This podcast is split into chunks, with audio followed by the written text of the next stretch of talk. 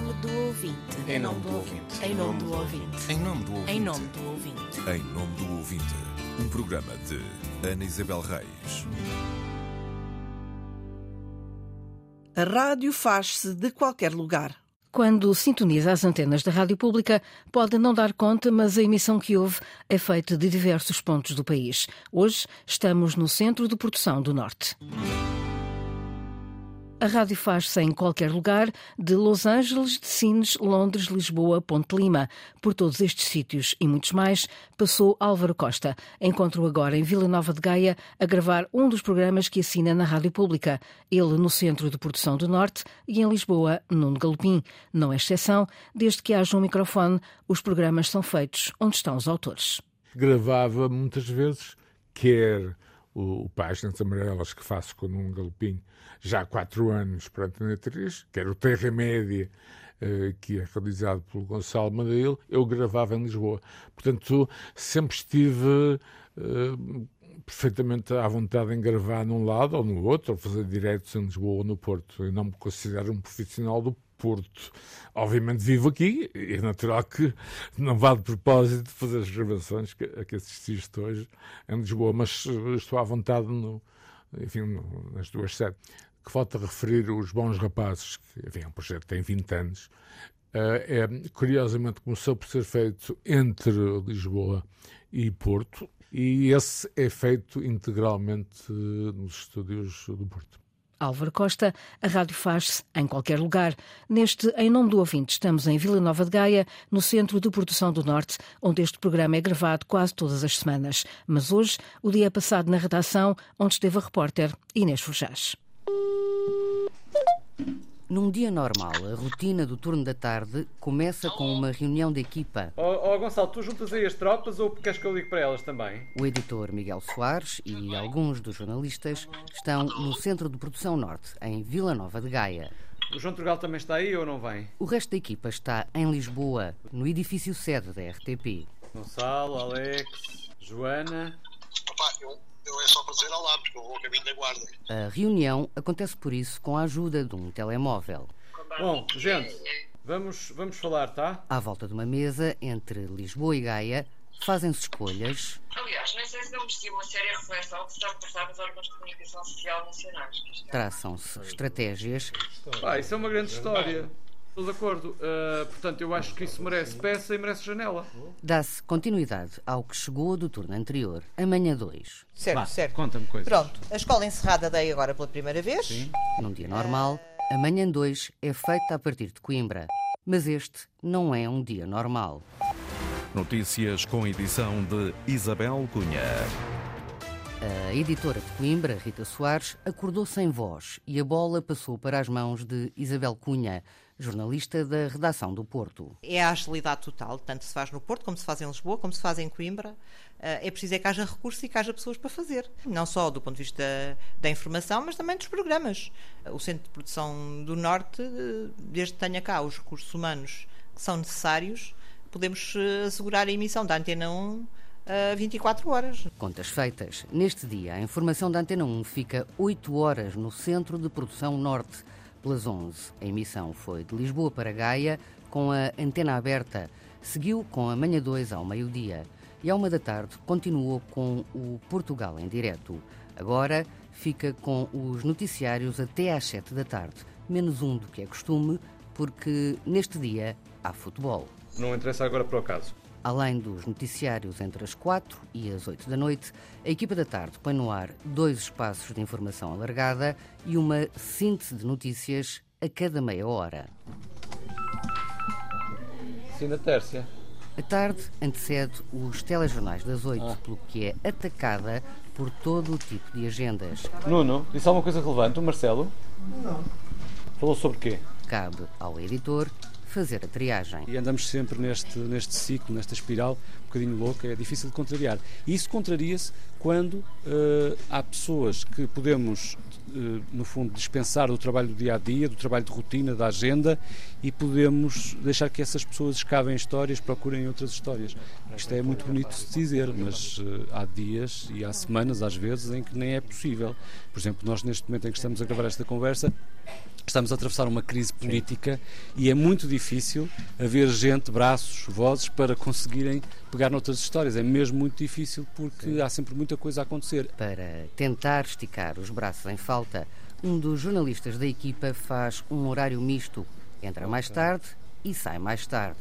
É um horário em que nós acabamos por trabalhar para dois turnos e que, do meu ponto de vista, é um exemplo bem claro daquilo que são a falta de recursos humanos na rádio pública portuguesa. Esta semana é Luís Peixoto quem está neste horário misto. Para além do desgaste físico, basicamente estamos a trabalhar uma tarde inteira num assunto ou em dois assuntos, o que é perfeitamente normal, e depois, eh, quando passamos para o turno da noite, já temos que pegar noutro assunto. No fundo, é esse um horário híbrido, trabalhar no turno da tarde e no turno da noite. Neste dia, o fecho de uma escola e uma morte num lar de idosos são destaques na tarde informativa da rádio. Uma escola de Matosinhos foi hoje fechada por causa de anomalias detectadas na rede de águas. A Câmara esclarece Antena 1 que não há relação entre este caso e o foco de legionela detectado na mesma freguesia e que causou a morte de uma pessoa num lar. O editor decide enviar uma repórter para o terreno. E neste momento não se vê ninguém aqui na escola EB23 de Lessa de Balio. A escola então está fechada. A repórter é Sara Araújo de Almeida, estagiária profissional. Faço entrevistas, faço direitos, faço peças, reportagens ou seja, é sempre uma coisa nova todos os dias, apesar da base ser a mesma, não é? Porque é trabalho jornalístico, mas a verdade é que são coisas novas todos os dias. Eu nunca sei para o que é que vem e acho isso mesmo muito. É fora da rotina, é fugir à rotina e gosto muito disso. Os noticiários sucedem-se e entre as alterações à rotina há dois rituais repetidos pelo editor: o matraquear do teclado e a corrida, escada acima, escada abaixo, entre o estúdio de emissão e a redação é que no Monte da Virgem, estúdio e redação da Antena 1 ficam em andares diferentes. E pronto, é isso. É isso. É, é o dia a dia, é o, é o carrossel das notícias que não para e a malta entra ainda em andamento, quer dizer, nunca chega a parar. Nunca chega a parar. E, eh, e é uma montanha russa desafiante.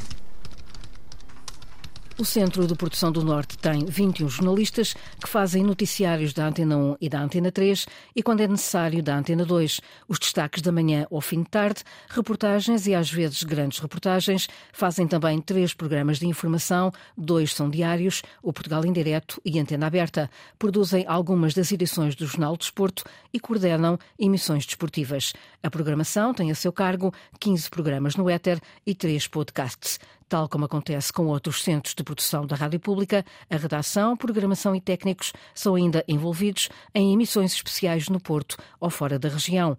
21 jornalistas para tanta produção, sobra tempo para sair em reportagem ou o Centro de Produção do Norte está no limite dos serviços mínimos. Responde Rosa Azevedo, a subdiretora de informação que trabalha no Porto. Eu costumo dizer que estamos no osso, é assim, tudo funciona direitinho se não houver nada imprevisto, mas como a informação é feita de, de imprevistos, eh, muitas vezes é complicada esta gestão. Sobra pouca gente para a reportagem, aquilo que é a essência do jornalismo: ir ao local, verificar, confirmar, observar, testemunhar e falar com as pessoas, os ouvintes. Esse trabalho era feito pelas delegações, que entretanto foram fechando ou por correspondentes que foram transferidos. O Centro de Produção do Norte cobre quase toda a região norte interior, incluído até à fronteira com Espanha, muitos quilómetros para pouca gente. Em vez de se ir ao local, recorre-se ao telefone, perto da voz, mas longe da realidade que não se vê nem se sente. É uma parte do país que se perde. Nós, neste momento, só temos dois correspondentes nesta área, Bragança e Braga. Temos dois distritos, eh, Viana do Castelo e Vila Real, sem correspondente. Em relação a Vila Real, é um distrito que está uh, muito abandonado, digamos assim, em termos da rádio. O, o trabalho que é feito é ou pelo telefone, ou então em situações muito excepcionais em que pedimos a um repórter para ir a Vila Real um dia e tentar fazer duas ou três reportagens que se justifiquem, mas nem sempre essas reportagens estão a ser feitas. Uh, tão brevemente quanto deviam, ou seja, eh, muitas vezes já é um bocadinho em reação ao que aconteceu e não tanto a cobrir o que está a acontecer naquele dia, porque temos essa dificuldade da distância e da falta de, de meios. Poderia ser feita uma cobertura mais intensiva, diferente daquilo que é feito, se houvesse outros meios? Sim, claro. Nós, quando temos, por exemplo, um turno a funcionar uh, à tarde, Uh, não podemos deixar o editor sozinho e pôr três repórteres na rua, por exemplo. O, o editor tem que estar, tem que ter sempre na redação pelo menos uma pessoa que, no caso de haver uma última hora, no caso de uh, aparecer uma notícia que é preciso desenvolver, ter alguém que possa fazer esse trabalho.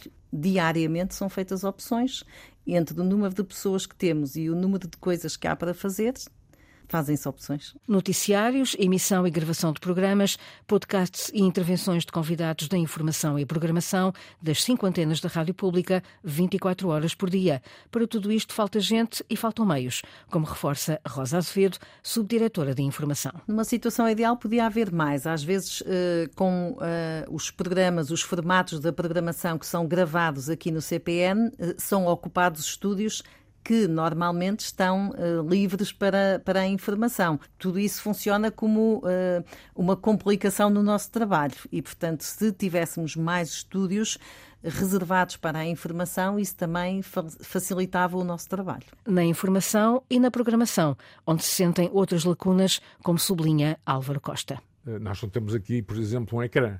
Nós não temos aqui a possibilidade de, ao mesmo tempo que eu estou a falar contigo, filmarmos e depois um editor uh, digital colocar isto na página, na tua página, neste, neste caso. Mas, sinceramente, uh, acho que os desportos já merecem, digamos, um. Posso usar um, um termo em inglês, uh, um reboot, um, refrescar um bocadinho, incluir esses elementos. Acho, acho que, que é necessário para estarem ao mesmo nível de alguns dos estudos que eu conheço e onde trabalho em Lisboa. Estar ao mesmo nível dos estúdios de Lisboa, a Rádio Pública, já o dissemos, funciona a diferentes velocidades e ainda não recuperou de uma época de desinvestimento que foi devidamente reportada por anteriores provedores. Se falta modernizar os estúdios a caminho da Visual Radio, diria que falta, em primeiro lugar, modernizar a rádio para ser ouvida. Em 2007, houve promessas com a mudança dos estúdios da Baixa do Porto para o novo edifício em Vila Nova de Gaia, como se afere na reportagem de Isabel Cunha, com o então presidente do Conselho de Administração da RTP, Almerindo Marques. A Rádio Pública no Porto tem finalmente umas instalações novas, dignas, depois de 67 anos em Cândidos Reis, de forma, de forma provisória. É, é, essa é a intenção mas para além das instalações tem também equipamento, porque nós fizemos o investimento em equipamentos e tem para aí uns estúdios que são verdadeiramente a última palavra em termos tecnológicos. Tinha, mas já passaram mais de 15 anos. Mudou-se de edifício, mas a par do novo, reinstalou-se também o velho equipamento que veio das antigas instalações da Rua Cândido dos Reis e que é utilizado até hoje. Há muito que o CPN, o Centro de Produção do Norte, reclama pela modernização e por mais estúdios. A promessa tem sido renovada, mas ainda não passa disso mesmo. Uma promessa sem data, como diz Celso Correia Santos, da Subdireção do Suporte, Planeamento e Operações Rádio do CPN. Nós, neste momento, temos quatro estúdios é no CCPN, quatro estúdios rádio, que têm que ser geridos com muito cuidado, principalmente nas horas de grande fluxo, porque além das emissões, como disse muito bem, temos todas as gravações e os estúdios são fundamentais para isso, não é?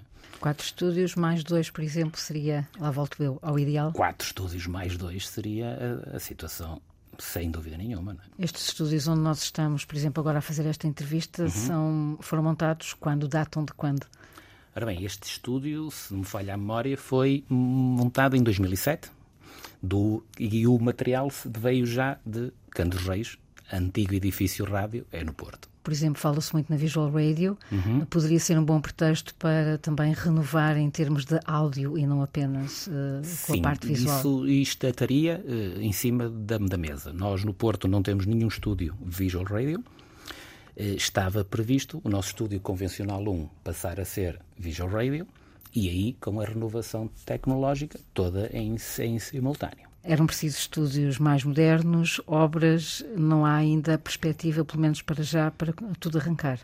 Não tenho datas eh, que, que sejam uh, datas específicas para arrancar. Temos a informação que está o projeto em cima da mesa. A renovação de um estúdio e a alteração deste, de todo este equipamento do estúdio, por exemplo, que estamos aqui neste momento a gravar. E quem sabe, mais um estúdio, pelo menos, para termos mais uh, possibilidade de, de fazermos mais coisas ainda. Celso Correia Santos, da Subdireção do Suporte, Planeamento e Operações Rádio do CPN. Se tivéssemos, é o que se ouve recorrentemente no CPN, no Centro de Produção do Norte. A renovação tecnológica era um dos focos de intervenções previstas no Plano Estratégico da RTP 2021-23 a equipa de profissionais e académicos que analisou e apontou estratégias para o Serviço Público de Média destacou, no livro branco, o trabalho feito no Centro de Produção do Norte e defende mais autonomia e capacidade de decisão, mas para isso são precisas condições, meios humanos e recursos técnicos, à altura daquilo que se pretende que seja a Rádio Pública no Norte ou em qualquer lugar. A caixa do Correio do Provedora está aberta aos ouvintes das rádios, web rádios e podcasts. Pode escrever a partir do sítio da RTP, em rtp.pt, enviar mensagem à provedora do ouvinte. Em nome do ouvinte, um programa de Ana Isabel Reis, com apoio dos jornalistas Célio de Souza e Inês Fujás, gravação e montagem de João Carrasco.